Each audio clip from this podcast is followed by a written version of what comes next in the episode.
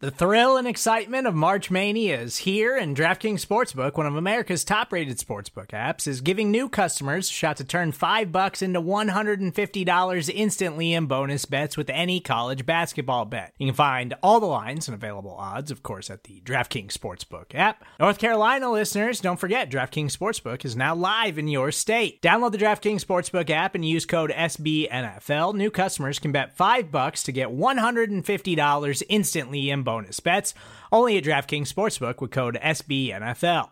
The crown is yours. Gambling problem? Call 1 800 Gambler or in West Virginia, visit www.1800Gambler.net. In New York, call 8778 HOPE NY or text HOPE NY. In Connecticut, help is available for problem gambling. Call 888 789 7777 or visit ccpg.org.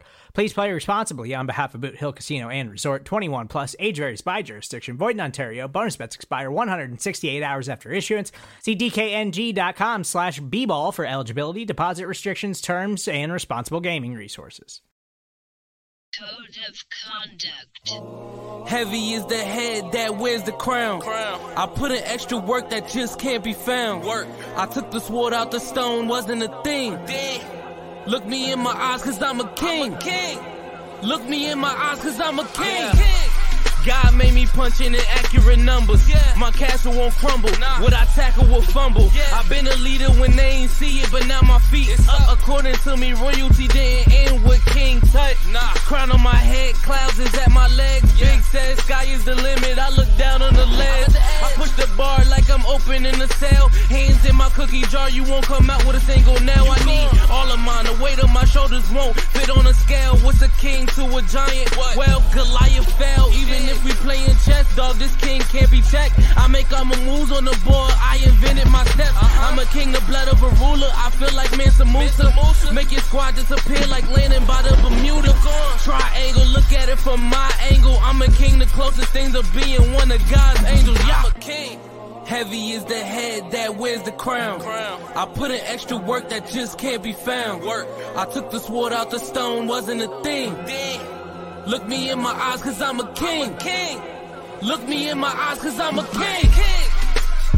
Good morning, good afternoon, good evening, and good night. This is the Code of Conduct with the King podcast. I am your host, Jay Spence the King. And this is happening on the Buffalo Rumblings Vidcast Network presented by Picasso Pizza. Y'all need to treat yourselves to the most flavorful pizza on game day in Buffalo. Picasso's We Are Pizza, shipping locally and nationwide. Order online at PicassoPizza.net. What is going on, Bills Mafia? Y'all already know where I'm at. Y'all know how I'm feeling. Y'all know how. I, listen, you know what? I, I was gonna do this whole thing. I'm gonna just bring my boys in and I'm gonna talk stuff. I'm gonna, that's what I'm gonna do. I'm gonna just bring my boys in. Normally I do a whole monologue. I ain't even tell them. I just got amped just that quick. Yo, I got my man Rashad with me. I got my man Jason with me, and they represent two of the both, to me, in my opinion, two of the dopest fan bases that aren't the Bills. So that's why I love these brothers so much. Shad, what's up, man? How you doing, man? Absolutely honored to be here. I'm hyped to talk week one with you. Congratulations on picking up that dub, uh, Jason. I can't say the same. Literally stole the words from my mouth. I am I am dubless on this panel. I am the one that is sitting here without a win on this panel, and I'm the only one with a loss. Wait a minute, wait a minute. He shot. I mean, oh, it's not, not, the only one without a win. It's not a loss. loss. It's not a loss. It's not a loss. That's so that's what I should have said. You know, I'm the only one holding the L uh, on this one, and the Bears fans have been giving it to us, man. Like, they are not stopping on Tuesday the 13th either. I don't think the Bears is going to let that down because it's, it's probably going to be the biggest win of their year you know so for everybody who's listening by podcast form if you're not watching in case you can't tell jason is a fan and he also is a contributor uh, for the team that we call the 49ers and he is he's one of the best i call him a beast as a content creator my man shad I, I, I see his articles so i haven't seen much of his pod i can promise you he's probably just as good so this is an all-star cast tonight. Y'all gonna be blessed on this episode of Code of Conduct. We're gonna get right into it. The first topic I want to talk about before we get into the games. We had a bunch of good games over the weekend. We had some bad ones too. But first, um, before coming on, I actually was kind of busy today, so I didn't get to really catch up until right before the show. And I looked at the Twitter timeline. I'm looking at stuff, and I read this article about Brett Favre, and I, I talk about everything on the show. I know, you know, I mean, like Brett Favre is still football to me, so I'm gonna talk about it.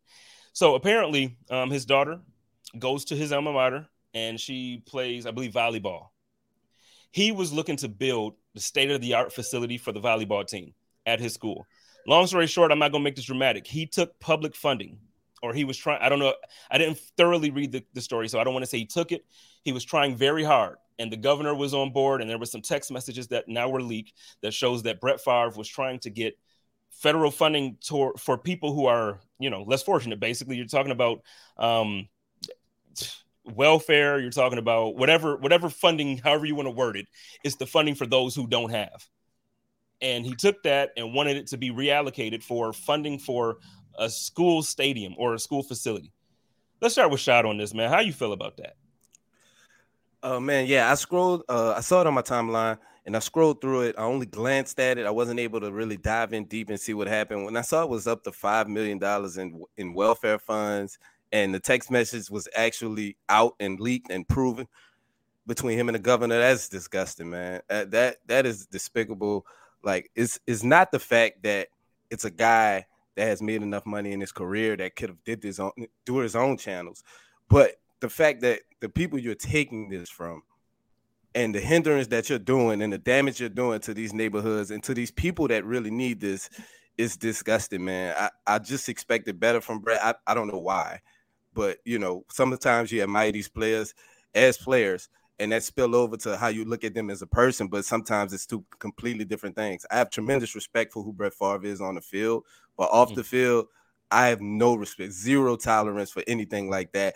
I I come from one of those neighborhoods, you know, where yeah. where uh, my mom was was struggling and was on welfare when I was was a little kid. So I definitely could relate to situations like this, and I see stuff that happens all the time with corrupt government. But to see it from Brett Favre, man, it, it, that's that's disgusting. Man, you know what? When you say that, and obviously, I feel like a lot of us, um, and, and not just on podcasting and stuff like that, but a lot of us kind of we work our way out of whatever situation we were born in, and we work our way. And so, and, and same thing like you, man. My dad, man. So I got three siblings. My father used to ride his bike. I know y'all don't know Buffalo, but he used to ride his bike from work to work from the east side. He would drive all the way over to like Elmwood, and it's basically like a, depending on the traffic that day, it's, it's a drive he would ride his bike even in the winter because we just didn't have.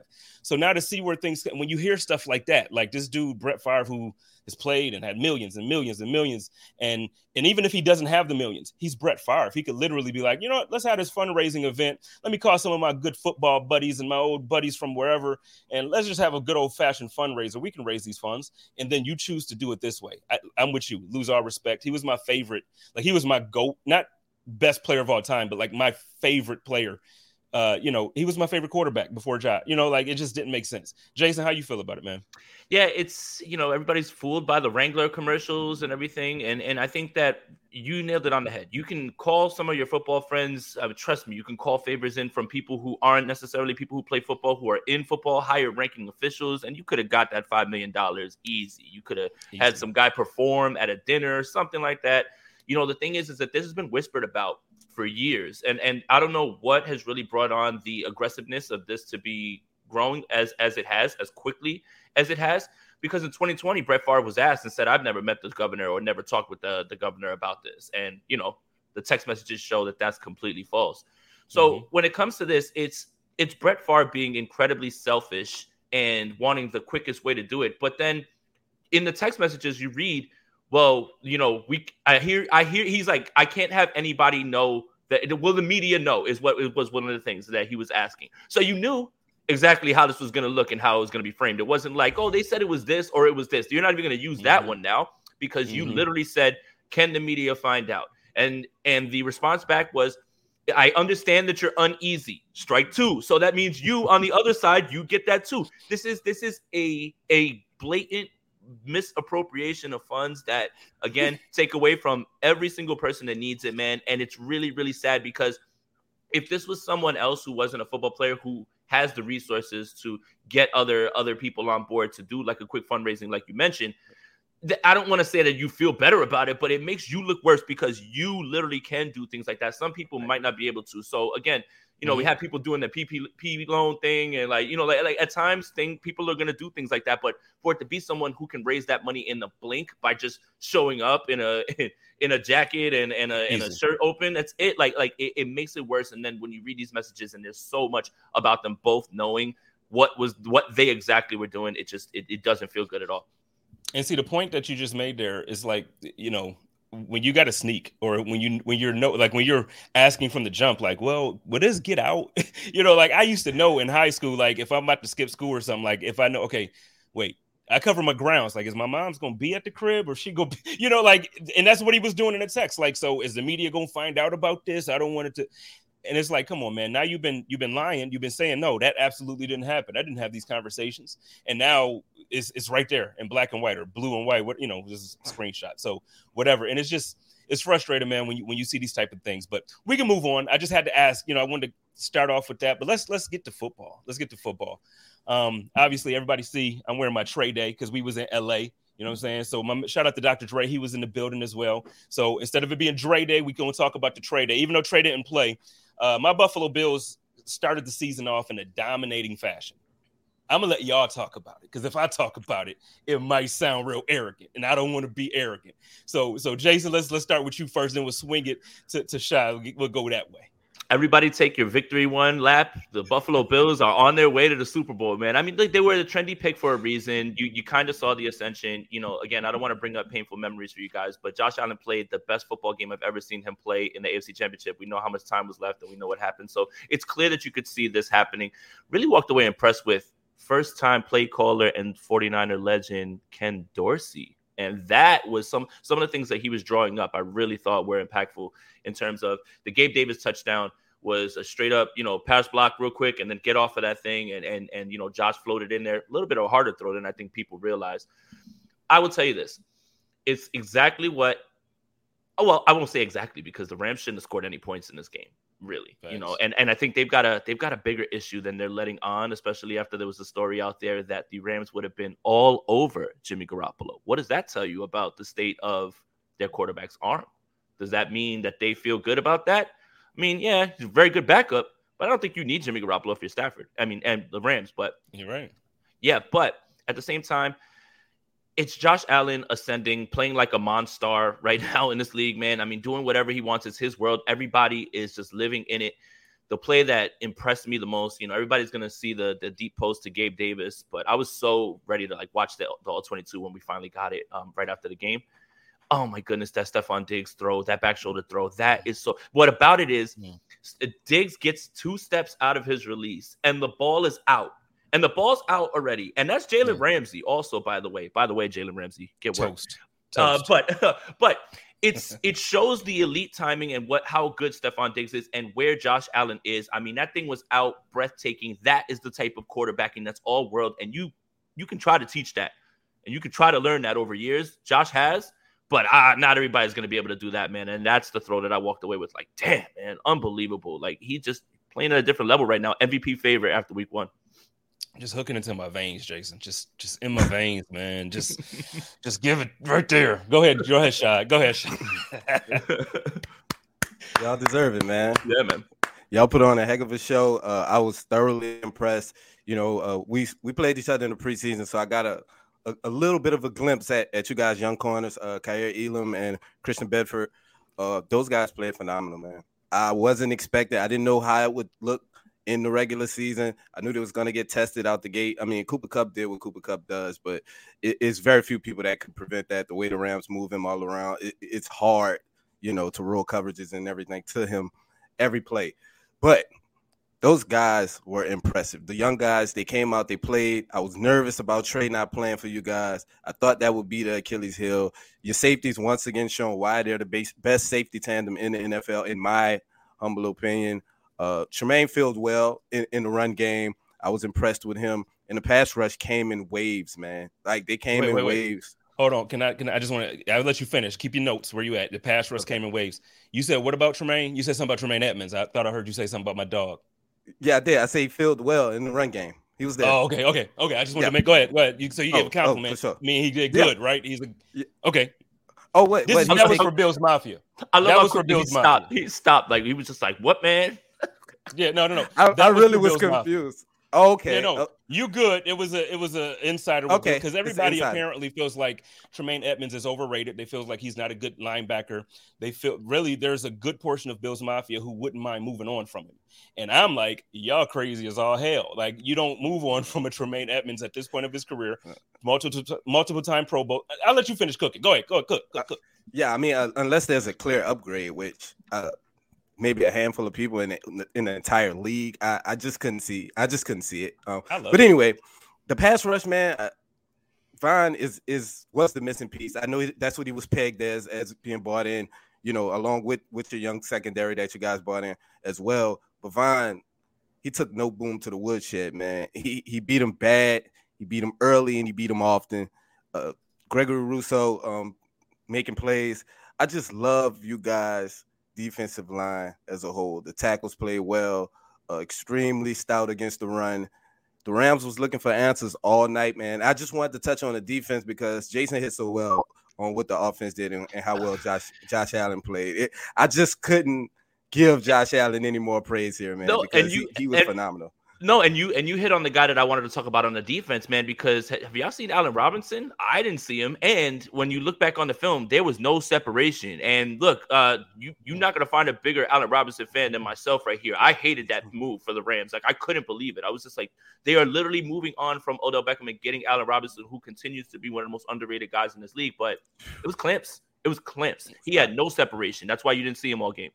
And he's a good receiver. I, am on Very your good. team when it, when it comes to that, Jason. So so Joe Miller and I, who do the Hump Day Hotline on Wednesdays, we had a discussion a couple weeks ago, and he and he actually said he was like, "Is he is he that good?" And I was like, "I think he is." Like in Chicago, he might not have had the consistent quarterback play, but I think he's that good. He didn't look like it last Thursday. He absolutely did not. Like the No, Bills, it, we did a good job. We did, absolutely did a good job. it was shocking too because Al- Allen Robinson, you know, he's such a, a big physical guy. He's a he's a great contested catch guy.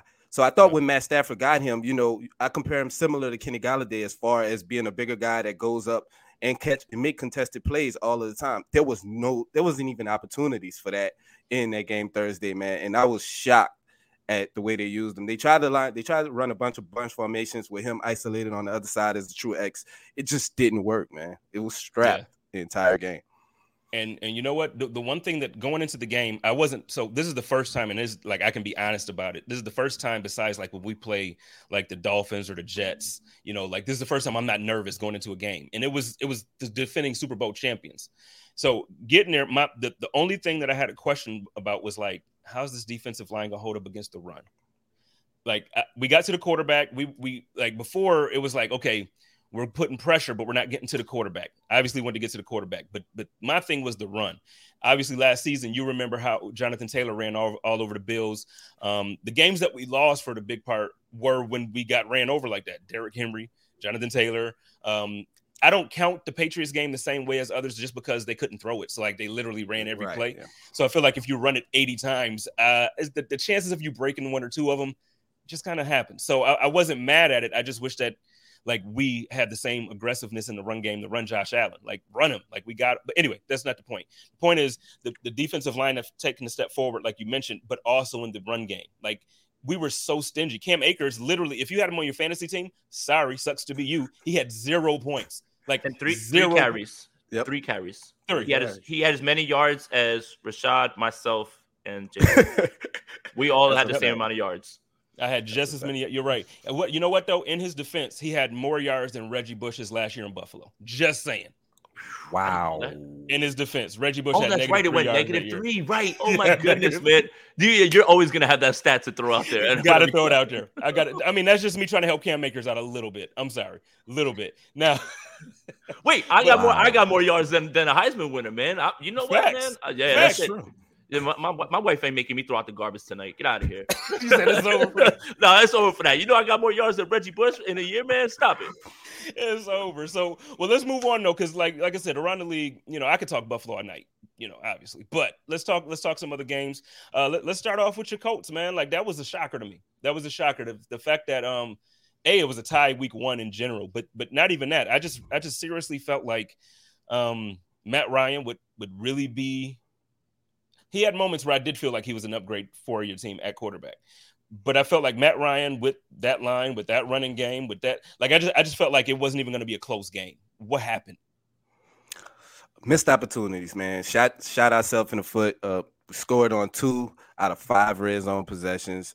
Uh, bad pass interference calls. Both both of the Texans touchdowns came off long pass interference calls by Pro Bowler Kenny Moore. Uh, it we just didn't look like ourselves, man. And I don't know if it was due to week one, but the first three quarters we just got dominated. Offsides penalties, holding calls. We just wasn't ourselves. Frank Reich got a little cute with play calling a couple of those times. We moved the ball. We had over 500 yards in total offense. Matt Ryan threw for 150. Taylor had 161. Michael Pittman had at 100 yards. I mean, those guys were themselves. It just was the the self-inflicted wounds that just wouldn't allow us to, to blow this game out because this really shouldn't have been close. Last year we played the Texans twice, obviously as division foes, and we beat them a combined 62 to 3. So you know, we was expecting something along those lines this year, and, and, and man, and, and, like I said, and I must mention on here, I, I, don't know if you guys know, but the Colts haven't won a Week One game since 2013. Wow, that's, that's not that's not good. That's not good. You know, you're starting off, you're starting off in the hole. You know what I mean? And and with this game being a divisional game, obviously a tie isn't as bad as a loss, but you you just don't. And it's the Texans, man. Like I, I feel for y'all, really. Yeah, that's what makes yeah. it worse. And we had missed field goals as well. I forgot about missed field goal in overtime that could have won it a 42 yarder. Uh, that kicker has been cut today, and we just signed uh, Chase McLaughlin to be our to be our new kicker. We'll see how that goes. Uh, we have a legend. For, He, paid, he he kicked for the Niners in 2019 in a one game against Seattle um, that uh, that Robbie Gould missed, and he missed uh, two kicks, uh, one that would have won the game as well too. So I mean, not but but to be fair, Rashad, and I'm gonna let you get back because I, I didn't mean to cut you off. He was actually really good when he was with Cleveland the last time. Oh man, thanks. I, I, thanks for thanks for the vote of confidence. You know, like, I, am so excited. I'm so happy to have him here. Uh, but now we have a game in Jacksonville upcoming this weekend. Uh, Jacksonville, we haven't won in Jacksonville in since 2014, so it ought to be interesting. It, we just have terrible luck yeah. within our division, man. I don't know what the Colts are cursed when it comes to the Texans and the Jaguars for some reason. It's just wild to me, and and I mean, going down there but you know what? Playing against the Texans, I feel the same way about y'all getting ready to play against the Jaguars. I feel like it just shouldn't be close. I feel like Jonathan Taylor should, you know, like that dude should have 200 yards and three touchdowns every week against those those teams. But and then, like I said, Matty Ice. So I, I speak often about the respect that I feel like you should have for the Colts, and this is why. Um, obviously, it's a different team every year, but two years ago in the playoffs, the Colts absolutely could have beat the Buffalo Bills if they had a better quarterback. Last year, the Buffalo Bills lost to the Colts during the season. They ran all over us because our run defense wasn't. Re- so when I look at that, those two things, it's like, look, they have a good defense. They have the right type of weapons. Like you might not like. No, it, do you have Stefon Diggs or do you have Davante Adams? No, you don't have the big name guy like that. But can those guys get it done? Absolutely. So you know, I just I just feel like things should should have I don't know. I feel for y'all, man. Jason, what were your thoughts on that game? Did you get a chance to kind of catch up on that game? Yeah, I did. Uh, you know, after after watching the the crap game that I'm going to talk about with the 49ers, I had to watch somebody else, man. I'm going to see some other things. So, um, yeah. Um, but yeah, um, you know, you talked about self-inflicted wounds. You talk about week one, all of those things. It sounds like I'm literally going to start to say some of those same exact things. But you know, it, the divisional games are always like that, and and it doesn't really matter the gap in the roster, right? Because you look at the Texans, you look at the Colts, and you say, hey, this isn't close, but it's it's the division games. They're always weird like that. They're always going to be up and down. I mean, it, it's it is week one. This is going to be the weirdest week of the season. We're going to look at a team mm-hmm. that is one to know right now, and literally four weeks later say they're completely cooked and they haven't won a game since. I mean, the Seattle the Seattle Seattle Seahawks just beat Russell Wilson. You know, like like there's been some strange things happen. It was almost two ties this week, and it, it for me, it, it's going to be fine for them. I think. You know, it's really good to see Michael Pittman breaking out because I, I think yeah. that he's somebody that it just gets a little bit left behind when you talk about the receivers. Like everybody talks about Higgins and all those other guys. Mm-hmm. Sometimes you forget about Michael Pittman, and now he's going to get to play with his best quarterback. I have a question though, Jay Spence. What did Philip Rivers do when he woke up this morning to catch a stray at uh, you know 23 minutes into your podcast, man? Talking about they needed they if they would have had a better quarterback, man. I mean, well, the way I said it, I wasn't actually trying to take it like take a shot at him. I was just being honest. If I wanted to take a shot at him, I could say if they had a quarterback with a stronger arm, oh. I could say he threw the ball that, that hail mary and it died before it got to its destination. I could talk about how Philip Rivers probably got you know better talent as far as quarterback play with one of his kids than he has at this point. I don't know. He got 14 kids. I'm sure one of them got a stronger arm than him. I don't know. I wasn't talking bad though. I you know Philip Rivers is off somewhere right now taking care of his kids, and, he, his, and he's like, "What did I do, man? How am I? Why am I getting cooked? I didn't. Even, I didn't even do anything, man." No, I, I, actually I like I like Philip Rivers, I, but it, I it, you could just see it that last year. You could literally just see how his arm was just like not what it was, and, and that hail mary play, like that the last play of the game when Yeah. I believe it was Poyer or may, maybe Micah Hyde that knocked it down. It was just like, why even try that, man? Y'all probably would have been better off like pitching it to, to Taylor and seeing if he could run through everybody. It was just, just you know a- what I mean? Like it was a better Yeah. shot. Philip Rivers that last year was was all mental, you Mm-hmm. know, processing at, at an elite level. But the arm strength pushing the ball down the field was totally non-existent. Yeah. And, and the kicker we waved today also missed the field goal in that Buffalo game.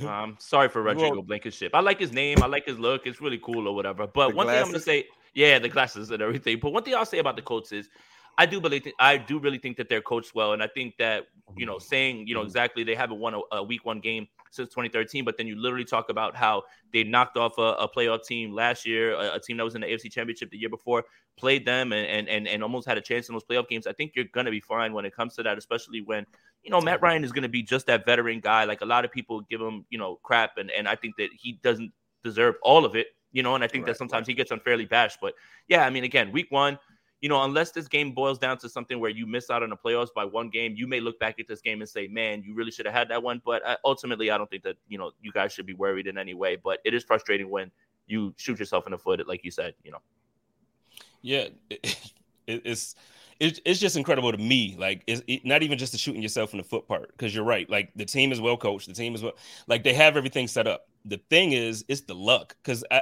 I honestly, I feel like, like he just mentioned with the Texans, there's just no way possible. You look on paper and it's like they don't lose to the Texans. You just don't imagine that. They don't imagine tie into the Texans. It's just luck. I because there's It- nothing it- that you're gonna make me believe that that they out prepared the, the Colts. It's literally the luck, Andrew. Yeah. Luck. Okay. oh, I knew it. I I knew- knew- I knew we were going there. I knew it. Yeah. I Pun intended. I just had I just had to get it out. You know, I just had to Oh, get it pun out. of my intended. system. yeah, man. we'll- somebody we'll actually fine, though. posted i'm trying to think of who it was it was somebody like a big name person that we would all know um they posted like you know well if the Colts still had luck they probably would have had two super bowls by now how do you do, do you eh, like as a Colts fan how do you feel about that statement like do you think that that's somewhat accurate Uh, no, no, I don't. Uh, two getting two Super Bowls in a short period of time like that. With Luck's been gone, I believe, three seasons now, four seasons.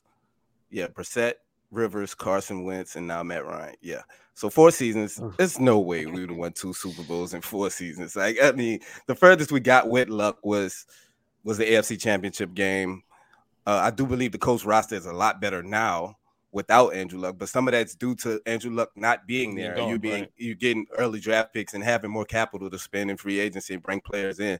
So I can't just say that. I do think we'll be we, we- would be elite. You know, uh, I always say to be one of those teams, you got to have a guy. You know, like. Josh Allen, like Justin Herbert, like Patrick Mahomes. So I do think Andrew Luck was one of those type talents and, and would have had us in the thick of things. But to say two Super Bowls, that's a bit far fetched. That's and that's how I took it. That's how I t- I loved I loved him. I actually lived in Indianapolis when he was um, drafted and he was the quarterback there. And then um, like I lived there from what it was 12 to like 17 or 12 to something like that. And it was one of those things where um, even afterwards, like just the way everything played out, the way they booed him. Um, I know how I know how that you know some people talk about it and some others feel differently. But for me, it's just like you know these guys put their bodies on the line. And at some point, it's like if somebody makes a decision for themselves and their families, I just don't understand how anybody in any position can say I can't respect that. You know what I mean? Like, but we don't have to hash rehash old memories and feelings for you. I know that hurts. You know, that probably hurts you more than the 13 seconds for me because I feel like Josh is gonna get us back. So I apologize. Well, and, and then you know the weirdest thing that I saw too is, and I think this is probably what you're missing, Rashad. And I think this is your your your team didn't think this one through. Had to be a ghost game. Where was T.Y. Hilton? I it's so strange to not see T.Y. Hilton put up 200 yards on the Texans. It I'm is. watching the all 22 and I'm like, where, like, where's T.Y. man? Like, like it, it's Yeah. literally and, and literally. Remember, he showed up the one time with the clown mask. He would give them the work every single time that he was out there, man. So it, it's a little jarring to see not see T.Y. out there. Ty is the owner of NRG Stadium. I mean, like it, it's it's set. He's a top five receiver in NRG Stadium history. So just to show you how ridiculous that is, you know, he, he's he's top five in that stadium in total receiving yards, including Texans players, by the way. You know how annoying of a stat that is. Like if I can relate that to Bills. So for Bills fans listening by pod or people that's watching the show, you know how annoying of a stat that is. That's like how Tom Brady had more wins than any quarterback as a bu- in but in Bill Stadium up until recently when Josh overtook that. For a long time, and I'm not talking about Jim Kelly. I'm talking about like since he's, Right. since Jim has been playing, he had more wins in our stadium than any of our quarter. And it was just, dude, it was so frustrating and annoying to even think that that could possibly be a stat that made sense. Like he, but it made sense. I never knew that. He destroyed us. the way. Dog, they That's destroyed us, man. They destroyed us, and it just ain't even cool. 17 years. It ain't like that now, though. Oh, Oh, no, it's all. Oh, no, yeah, It's yeah, on. no, yeah. It, it, it ain't like that now, though. They had a Yeah. they had a poor showing. Ooh, we gonna get there. Let's talk about your team first, though. Let's we gonna get there. So y'all Do we have, have to? now.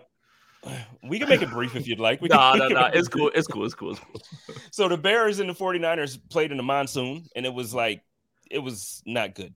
It was not good. I text you before the game. I'm like, man, I just hope y'all get out of there healthy. Like I, I didn't care about which team won or lost. It, to me, it was like, get out of there healthy. Mhm. Let's talk about your team. Yeah. I just wanted both teams to have fun um, more than anything, and it didn't look like they had fun. Like football in that in that weather is never going to be judged properly. You can never walk away with any real evaluations, and you're always going to have to factor that in when you think about that. Having said that, and I'm just going to start with the quarterback because that's what everybody wants to hear about. That's what I expect from Trey Lance when it's a dome, when it's 100 degrees, when it's 70 degrees, when it's not raining, anything like that. Like that's the that's what you're going to get at least in his first year while you wait for the development to happen. And, you know, 49er fans have kind of tricked themselves a little bit by saying the right things all offseason, but already jumping out the window from the preseason. And then, you know, bringing back Jimmy Garoppolo's got all those people like, oh, they don't trust. Eh, uh, that's a whole other subject. But what you saw from Trey Lance is, is really what it's going to be going forward.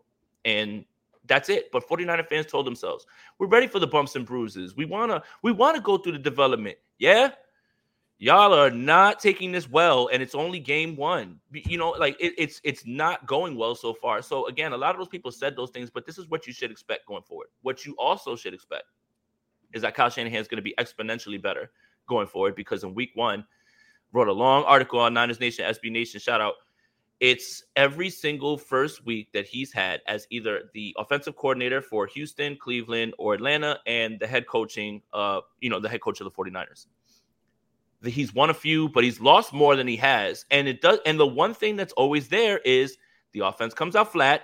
Check. Penalties. Check. And the team doesn't respond when something happens. Check, check, and check. And it's starting to become more of a trend than anything. Now, having said that, it is only week one. And I'm going to reiterate what Rashad said. It's week one, but it's going to be better going forward because Kyle Shanahan still had guys running wide open. Trey Lance made the microcosm of how Trey Lance is going to develop are literally two plays. There's a throw in between three defenders that is an over route close to the sideline that he layers right in there. Thing of beauty. Then there's a, the tunnel screen to Deebo Samuel and he throws it at his feet. That's what it's going to be. That's what it's going to be. And you'll get your deep shot like you did to Jauan Jennings. That'll happen. But one more stat that I'll throw out, you know, because it shouldn't be all panic land. I think the 49ers are going to be fine. I think Trey Lance is going to be fine because, the, you know, the coach gets guys open regularly. There's guys always running around open one way or another. When the 49ers or, or Kyle Shanahan, I should say, have ever been successful in any way, it's been four seasons. RG3's first season, they were 26th in passing attempts for obvious reasons, right? RG3 and, and Alfred Morris, they ran the ball very well, right? Okay. MVP season for Matt Ryan, they were 29th in passing attempts and they were third in passing yards. 2019 for the 49ers, they made the Super Bowl, 29th in passing attempts. And fast forward to this past year, 29th in passing attempts. A lot of people have it in their head that they think Kyle Shanahan wants to throw the ball down the field more. He does, but he doesn't want to throw the ball more. And and that's what you're going to get. Like, and I have predicted that this is actually going to drop now with Trey Lance because you're going to see some things where he moves out of the pocket and he's not going to throw the ball. He can move his legs. They have some design runs. But this is just what it's going to be. And I and, and I know 49er fans aren't listening, you know, but it's it's too hard to walk away and, and it's so easy, so much easy content being thrown out there to just rip on Trey Lance. Like it, it's literally like, oh, he's trash. That's it. And and you're gonna get your clicks, you're gonna get your views. We're gonna find out in two, three years what he really is. And I don't think that week one changed my mind either way of what I think he can be. I think that the thing is because now it sounds like your fan base is reminding me of what Bills Mafia was, and it sounds like, um, you know, obviously, you know, you go through the years of the EJ Manuels and the Jeff Tuel and whoever. Like I can, I literally can name twenty quarterbacks. Nate Peterman. You know, you go through these these eras. I don't even want to call them that, and fans start to you get jealous. You know, I used to, oh man, I used to, some of my closest friends are, are Packers fans.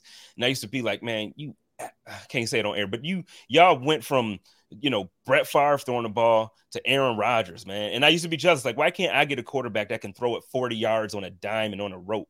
You know, then then you watch a team like again, uh, you know, Shad's team goes from Peyton Manning to to Andrew Luck, and it's like I'm living in Indianapolis, and it's like, what the hell, man? Like I can't get an Andrew Luck in Buffalo. We get EJ Manuel. I remember a play, man, and I, I was just talking to somebody else about this. I forget either if it was on the show or just in chat, but I remember a play where EJ Manuel like threw the ball to Sammy Watkins. He was wide open in the end zone and he overthrew. He caught it. He, it was a touchdown, but he overthrew him so bad that he sprained his MCL. Like he, he jacked his knee up on a touchdown play where he was wide open. That's what we had. So it sounds like 49ers fans are now like, we want a Josh Allen type dude. We want to see Patrick Mahomes right now. And it's like, look, y'all got a guy in Trey who doesn't play the quarterback position like everybody else. But Even when he wanna, develops well, yeah. I'm sorry. Let me, no, you, let me get this one point off. You got it. Because it's you like even before he, even when he develops into the guy, he's. I think he's going to be a star. Mm-hmm. I don't think he's going to play it in the traditional way that people play quarterback. And because of that, you're going to always have the naysayers that's going to say, well, Trey isn't this. The Trey, I think he's gonna be a star, man. So like you, I applaud you for sticking to saying like, look, two, three years, and I nothing changed my mind from week one or last year and the two games he started, nothing changed. Like this kid is amazing. So go ahead. I just want to get that off because no, it's crazy. That's what 49ers fans have done. They've kind of lashed themselves onto that. But I have warned them a little bit about that because what Josh Allen is doing is otherworldly.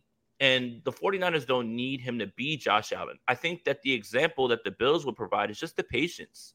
Like, what if the Bills say after one, you know, one year, you know what, man, th- th- he's airman and throws. We got to get him out of here. We can't. No, you stick with him, and this is what you get. You get the fruits of your labor from that. He doesn't need to be Josh Allen for them to win Super Bowls. They're going to be well coached. They're going to have. They've got a loaded roster. But if I could say that he's anybody, like he might be a Donovan McNabb type. I think. Mm-hmm. And, and and and a lot of people are going to hear that and say, "Oh my God, you traded up to three and got Donovan McNabb." But when you factor in how Kyle Shanahan's offense is going to be, how they're going to be able to run the ball, if he can make timely throws and make some off-script throws for him, team's going to be fine. He doesn't need to be Josh Allen, but they need to follow the patience that the Bills showed with Josh Allen more than anything. Uh, okay. I, I know you know your fan base.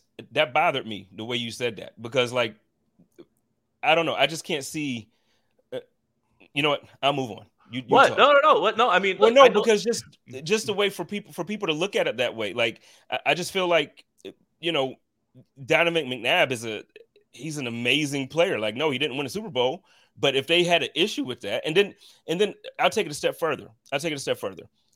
The problem, part of with your fan base, I feel like, is when you have a George Kittle or somebody else on an interview saying he reminds me of a Josh Allen. Stop saying that, man. I hate no, it. but I, you, I'm just saying him. I hate. No, him. I know, but I mean, it, it's an issue because, like, yeah, he may have certain certain elite traits that you see that's like Josh could do that, but the, the issue with that is it sets those expectations now from the fan base like oh we got a josh allen dude so now when you when he comes out week one and he's not throwing 400 yards through the rain it's like oh, this isn't you know and then now there's a disappointment but donovan mcnabb, McNabb led his team to the super bowl donovan mcnabb okay, whatever. Finish. Uh, go finish your point. I no, you got like, it. That's no, crazy, man. You got it. Look, they they shot themselves in the foot. Uh, obviously, the weather was a factor. Justin Fields made plays on busted coverages, and they, they penalized themselves over and over. They they extended drives five times on third down. Five times. I don't care if you're playing a high school team. I don't care if you're playing a college team. It is hard to win football games, and I hate using that cliche because it sounds like you know older analysts, like you know, like you know, hard to win football games when you don't score points and run the ball, like that type of thing. But it's true, like you can't like do that over and over. So yeah, it's a little bit of a trend, but not worried, man. I mean, uh, you know, the the all world beater Seattle Seahawks are next, so. Well, one more one more question about it then, because I, I, feel like, because I feel like now we're probably going too long on your squad, but it's like I don't feel like it's too much. Like even if he if he's a runner, say he's a runner for the rest of his career, I think one of the things that to me that's so unique about Lamar Jackson is the fact that yeah he can throw it. Yeah, he he can be a good quarterback if he needs to be, but he's also a beast that the NFL really can't figure out. And I know they people want to say, "Oh, we figured him out." Nobody figured out Lamar Jackson. No. If he didn't get injured last year, they probably still would have made the playoffs, and the Bengals wouldn't have made it. And the Bengals wouldn't have. You get what I'm saying? Like they're a better team than the Bengals. It just is what it is. So I, I don't know. I just look at all of that, and when people have an issue with the way the game is played from the quarterback position, when it's not, you, the only way you win is if you sit in the pocket. Well, that's not how Lamar won that year when he won MVP.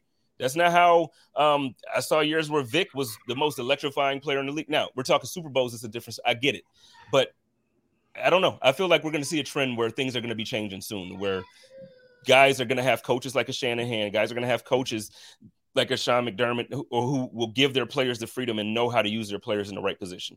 Let's move around. Let's talk about this. Uh, I want to get to my division real quick. This New England game versus the Miami Dolphins. Either of you get a chance to watch or catch up on any of that? I, I saw part of it. I, I saw a good bit of it. I saw the New England's offense look terrible. I did see that. That's what I want to talk about. Okay, that's yeah. what- that's exactly what I want to talk about. So let me get your perspective of what you. So when you watch that offense, what do you think about Mac Jones led Pa- New England Patriots? I think the the it was always going to have to be Mac Jones taking a step for that offense to be better after losing Josh McDaniels and going to Matt Patricia as as a play caller. uh, If if that's even who's calling the plays for sure over there, but but not bringing in a real offensive coordinator to replace Josh McDaniels, I knew it was going to be a lot of pressure on Mac Jones to take another step. And evaluating him as a player, I thought Mac Jones was pretty much who he he who he was last year. You know, I thought I think that's who he's going to be. You know, of course he's going to get a little smarter. He's going to be able to process a little bit quicker, but the arm talent is the arm talent. And the limitations is the limitations. You know, I don't think with those people around him, he's going to be able to produce at a higher level uh, without elite play calling, without elite schemes, without elite situation to drop him in. He's he's going to be minimalized. I, I just believe that. it's, it's just incredible to me because you know when you hear a Belichick coach team, it's like you, you obviously because of his years with Tom Brady, you just have this assumption that the Patriots are always going to be the Patriots, and like you know you get Cam, okay, we can still hopefully kind of make the playoffs. Then you get Mac Jones, you come and you make the playoffs, and it's like yo, this kid can be good.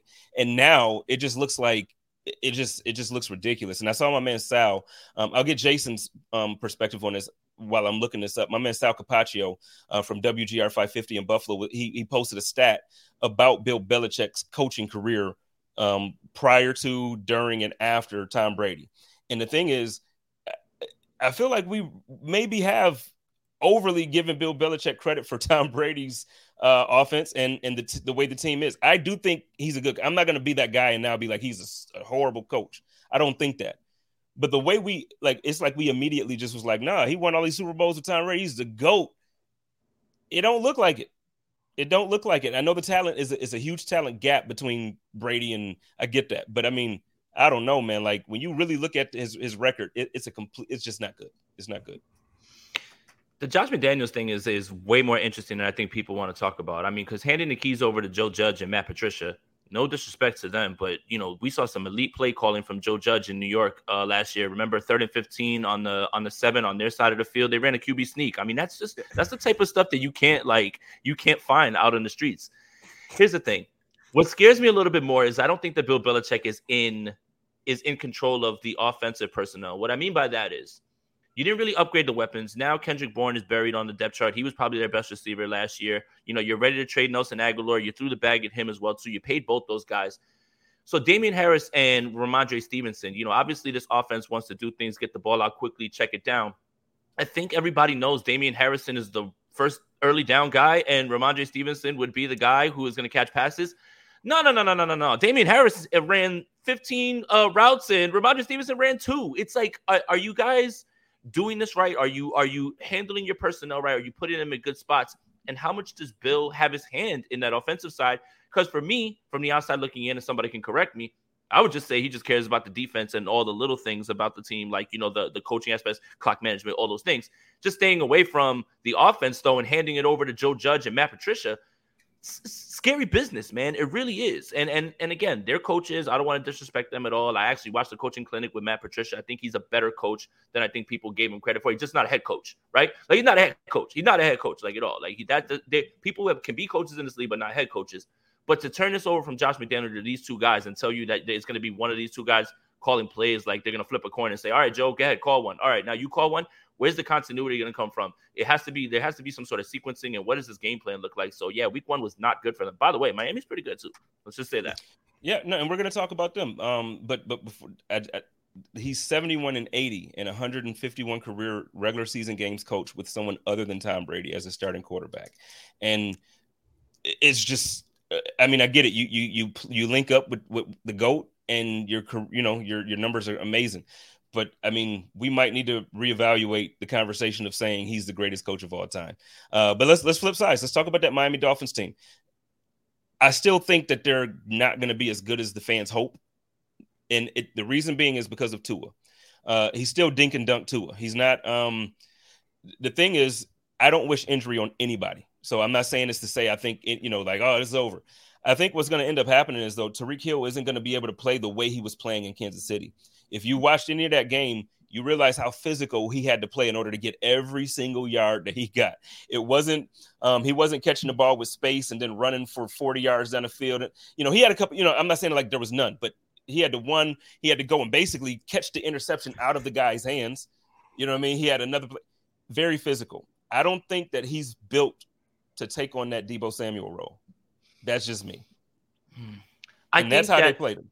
Right, and I think that a lot of people have fallen in love with that that portion, right? And even with Deebo having eight carries because Elijah Mitchell's going to be out eight weeks, I don't. He's not going to be able to sustain that himself either. And it's like you're paying him to be a part of the offense for the entire time, but for the 49ers, it's out of necessity. With them, I don't. I don't necessarily think it's out. It should be out of necessity. I mean, I think that they didn't run the ball as well as I thought they would because that's Mike McDaniel's thing is, is creating angles and and he's setting a new tone there, setting a culture there. I thought what he said after the game was really cool. I have a lot of respect and love for Mike McDaniel. We call him Logic um, over here in 49ers land, but he's such a nice guy, man. He's always been nice. We we met him in Indy at the combine and he was like he's just like the nicest guy. But yeah, I think that it doesn't have to be that. It, it has to be what what they're doing. They're going to play good defense like you saw. They're going to run the ball. He's going to try to duplicate what the 49ers have kind of done, you know, while he was there. So uh, I think that you're right, but I don't like that everybody's trying to just find Deebo Samuels now, or like, or like try to utilize guys like that because now you're just Right. asking to to put your best players in harm's way. Even if, and even I don't want them to do that with Deebo Samuel at times. Well, I mean, it's a like you're right. You don't want them to do it with him at times, and you like now you just want to kind of create these guys that to do it. But it's like not everybody's built like Deebo. Like, and I don't even necessarily just mean physically. Not everybody is Deebo. Like, there's a certain skill set that that man has that is not even just about his muscles. Like the dude is he's special. Deebo's special. Um, I don't know, man. I don't know. We don't have to stay too much on them because I could care less really about the division. It's ours. It's ours. I Uh, trust, I trust, I trust Mike McDaniel's to be able to figure out, especially the run portion of that offense. like you it. know, with his history, uh, I just think with Tua though, again, the the ceiling of that offense is is limited. You know, I speak so much about having one of those guys. Like, I think I I didn't get a chance to say anything about Trey Lance, but I think Trey Lance definitely has everything it takes to become one of those guys. But the 49ers does have to wait it out. You know, they have to be patient with him, have to see the process through. Uh, people was calling Josh Allen all kind of names after his first two seasons in Buffalo, it and sure.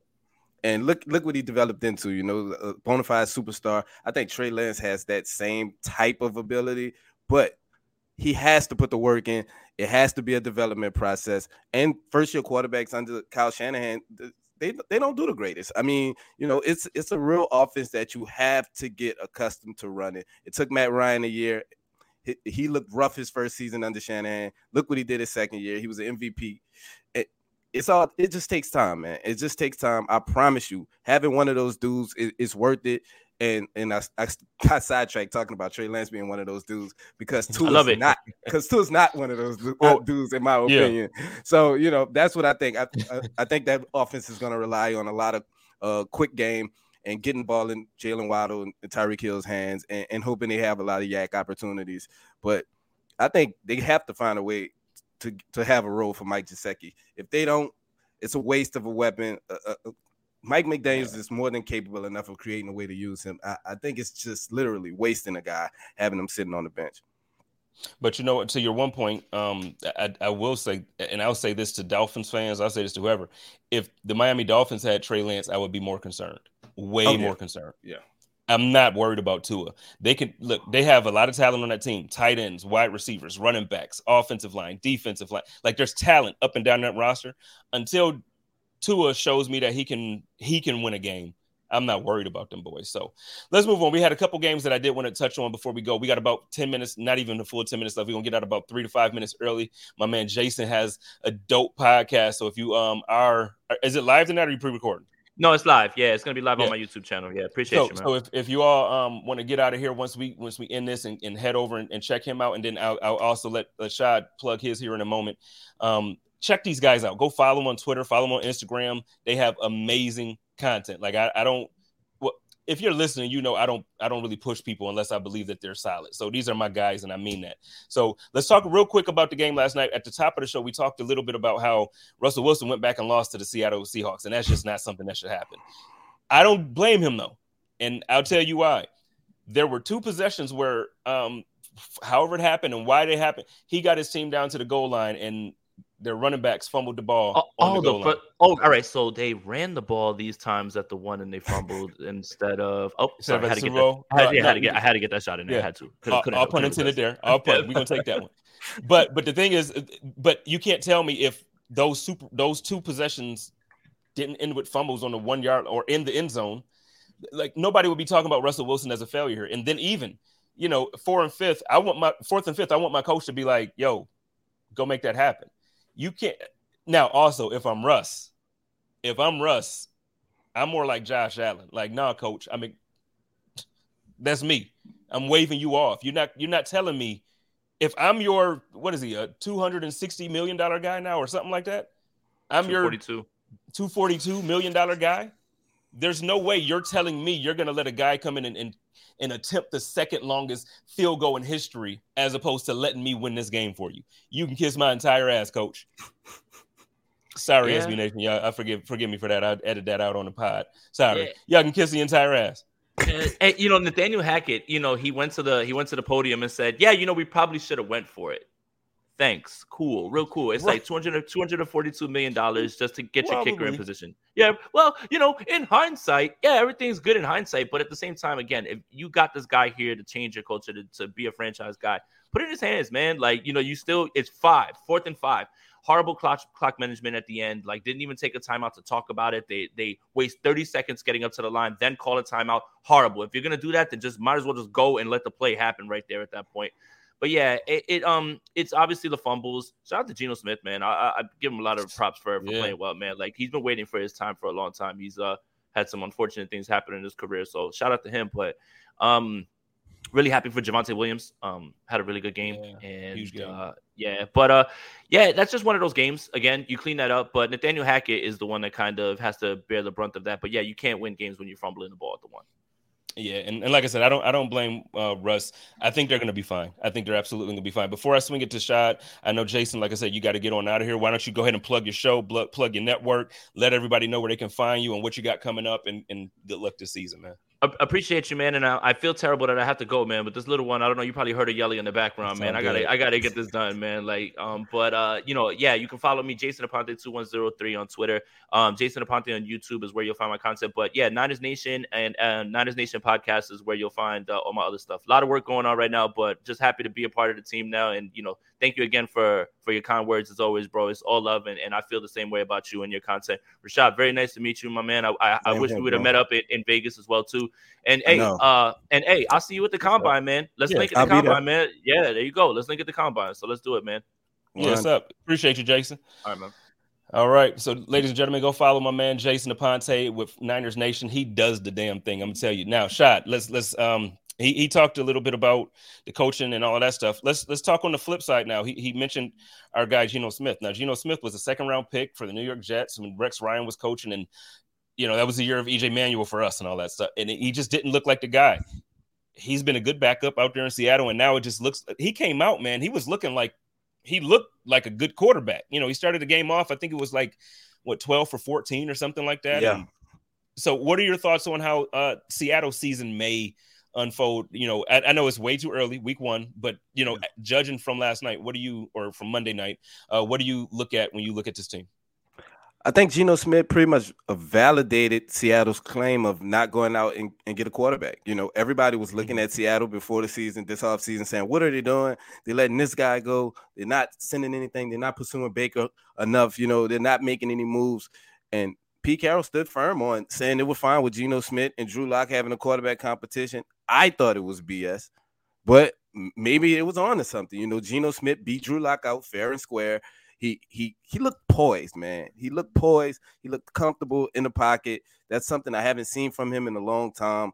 I was a big fan of him coming out of West Virginia, bro, and I thought sky was the limit for him. He's finally starting to look like that guy, you know, that we saw in college that just had the sky high ceiling. Now I know at this point in time he's pretty much just a placeholder until Seattle gets whoever they're looking for. But you never know, man. Maybe he can solidify himself as one of those top backups in the league that that stays around for a long time, man. Because this Seattle offense as a whole has some pieces, but as a whole, the offensive line, I just don't think they're going to hold up. You know, that was the re- one of the reasons Russ was was mm-hmm. requesting out of that place in the first place. I think the skill position players are good. I love Lockett. You know, I like Metcalf, uh, Rashaad Penny.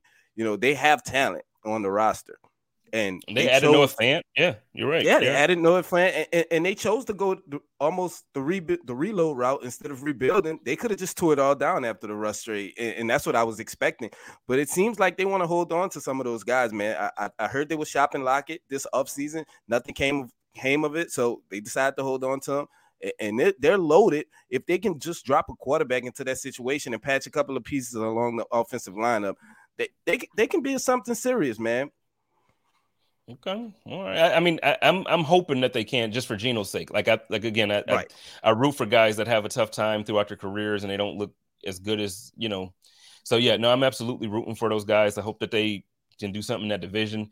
I know Jason wouldn't want me to hear want to hear me say that, so that, I'm glad he's gone already because you know them 49ers they don't they don't fool with them Seahawks. But so look, let's get on out of here, man. Let why don't you plug your show, plug your network, let us know what you got coming up, anything that you want us to check out, any articles or anything, and then uh we'll get on out of here. Uh yes, man. Stampede Blue, the official Colts site for SB Nation. Uh just just signed the contract with those guys uh two weeks ago. Just did my first article that that should be out tomorrow. Just hey. recorded the first episode of the podcast that that dropped today. The Saddle Up Show with Shy and my co-host Destin. You know, man. Uh, Stampede Blue, man. If you're looking on any podcasting site, any place you get your podcast from, just go to uh, type in Stampede Blue. You'll see the Saddle Up Show with Shad and Destin. Uh, visit Stampede Blue, www.stampedeblue.com, man. And I, am just so humbled to be up here with my guy Jay Spence. Met him at the draft and, and been a big fan of his ever since, man. Well, I appreciate you. I, I knew who you were prior, and I, have been a fan of your work, and uh, I meant it when I said it to you. Yeah. Um, anything, any way I can help support you and, and your team over there, man, just reach out, let me know is always a. I mean, always. We enjoyed ourselves at the draft. I can't tell y'all everything that happened at the draft. I was we about to say, man. Hey, hey, man. Hopefully, I see you either at the Senior Bowl combine or at the draft. I'm be all three, up. so let's get it. I'll, I'll be there. All three. I'm, okay. Yeah, and especially especially the combine because I got to get back to Indy. You know, like I said, it was my second home for for mm-hmm. a few years, so I got to get back and see some family out there. So, um, used to be over in that Keystone area, so got to show some love to my people over there, man. Uh, so look, y'all know how we do it over here with Buffalo Rum. Oh wait, wait, wait! Before I go, before I go, see, I'm slacking, I'm slipping today. Buffalo this weekend, it is the week, like it is here. We have the karaoke party this Friday night. This Friday night at 8 p.m. It is the official Bills Mafia karaoke night. We're gonna be partying. I'm gonna be singing. Joe gonna be singing. I'm gonna be rapping more so than singing. But all these, uh, everything that we make that night is going to the Good Samaritan Church in honor, in honor and memory of my aunt Pearl. Please, please, please get your tickets. Um, there's still a few left. It's not a ton, but there's a few left. Um, if you didn't get a chance to get the raffle, go ahead and jump on this raffle. We're giving away a lot of good stuff. I can't even go through all of them because there's so much stuff to give away. So do that, and then the next night Saturday night. Join us at Resurgence. I posted the video earlier of the beer. Y'all saw us getting packaged together. We are re-releasing the Buffalo Rumblings beer Saturday night, 7 p.m. 8 p.m. will be the live pod with Joe Miller and a bunch of your favorite other podcasters. I think Tia Stell going to be in the building. I think Sterling is going to be in the building. I think, you know, I'm not even going to tell you. This is going to be a lot of people that's going to be there that y'all want to absolutely get there for. And then lastly, shout out to my, to my man Dan Freddy. I didn't get a chance to play the, the read today. Call my man Dan Freddy. He has the best barbecue in town and he has the best – like he, he, you will need a bounce house for a party. Give my man a call. Love y'all. Take care of each other. Love each other and live in peace. And as always, stay positive. Test negative. Go Bills. Code of conduct.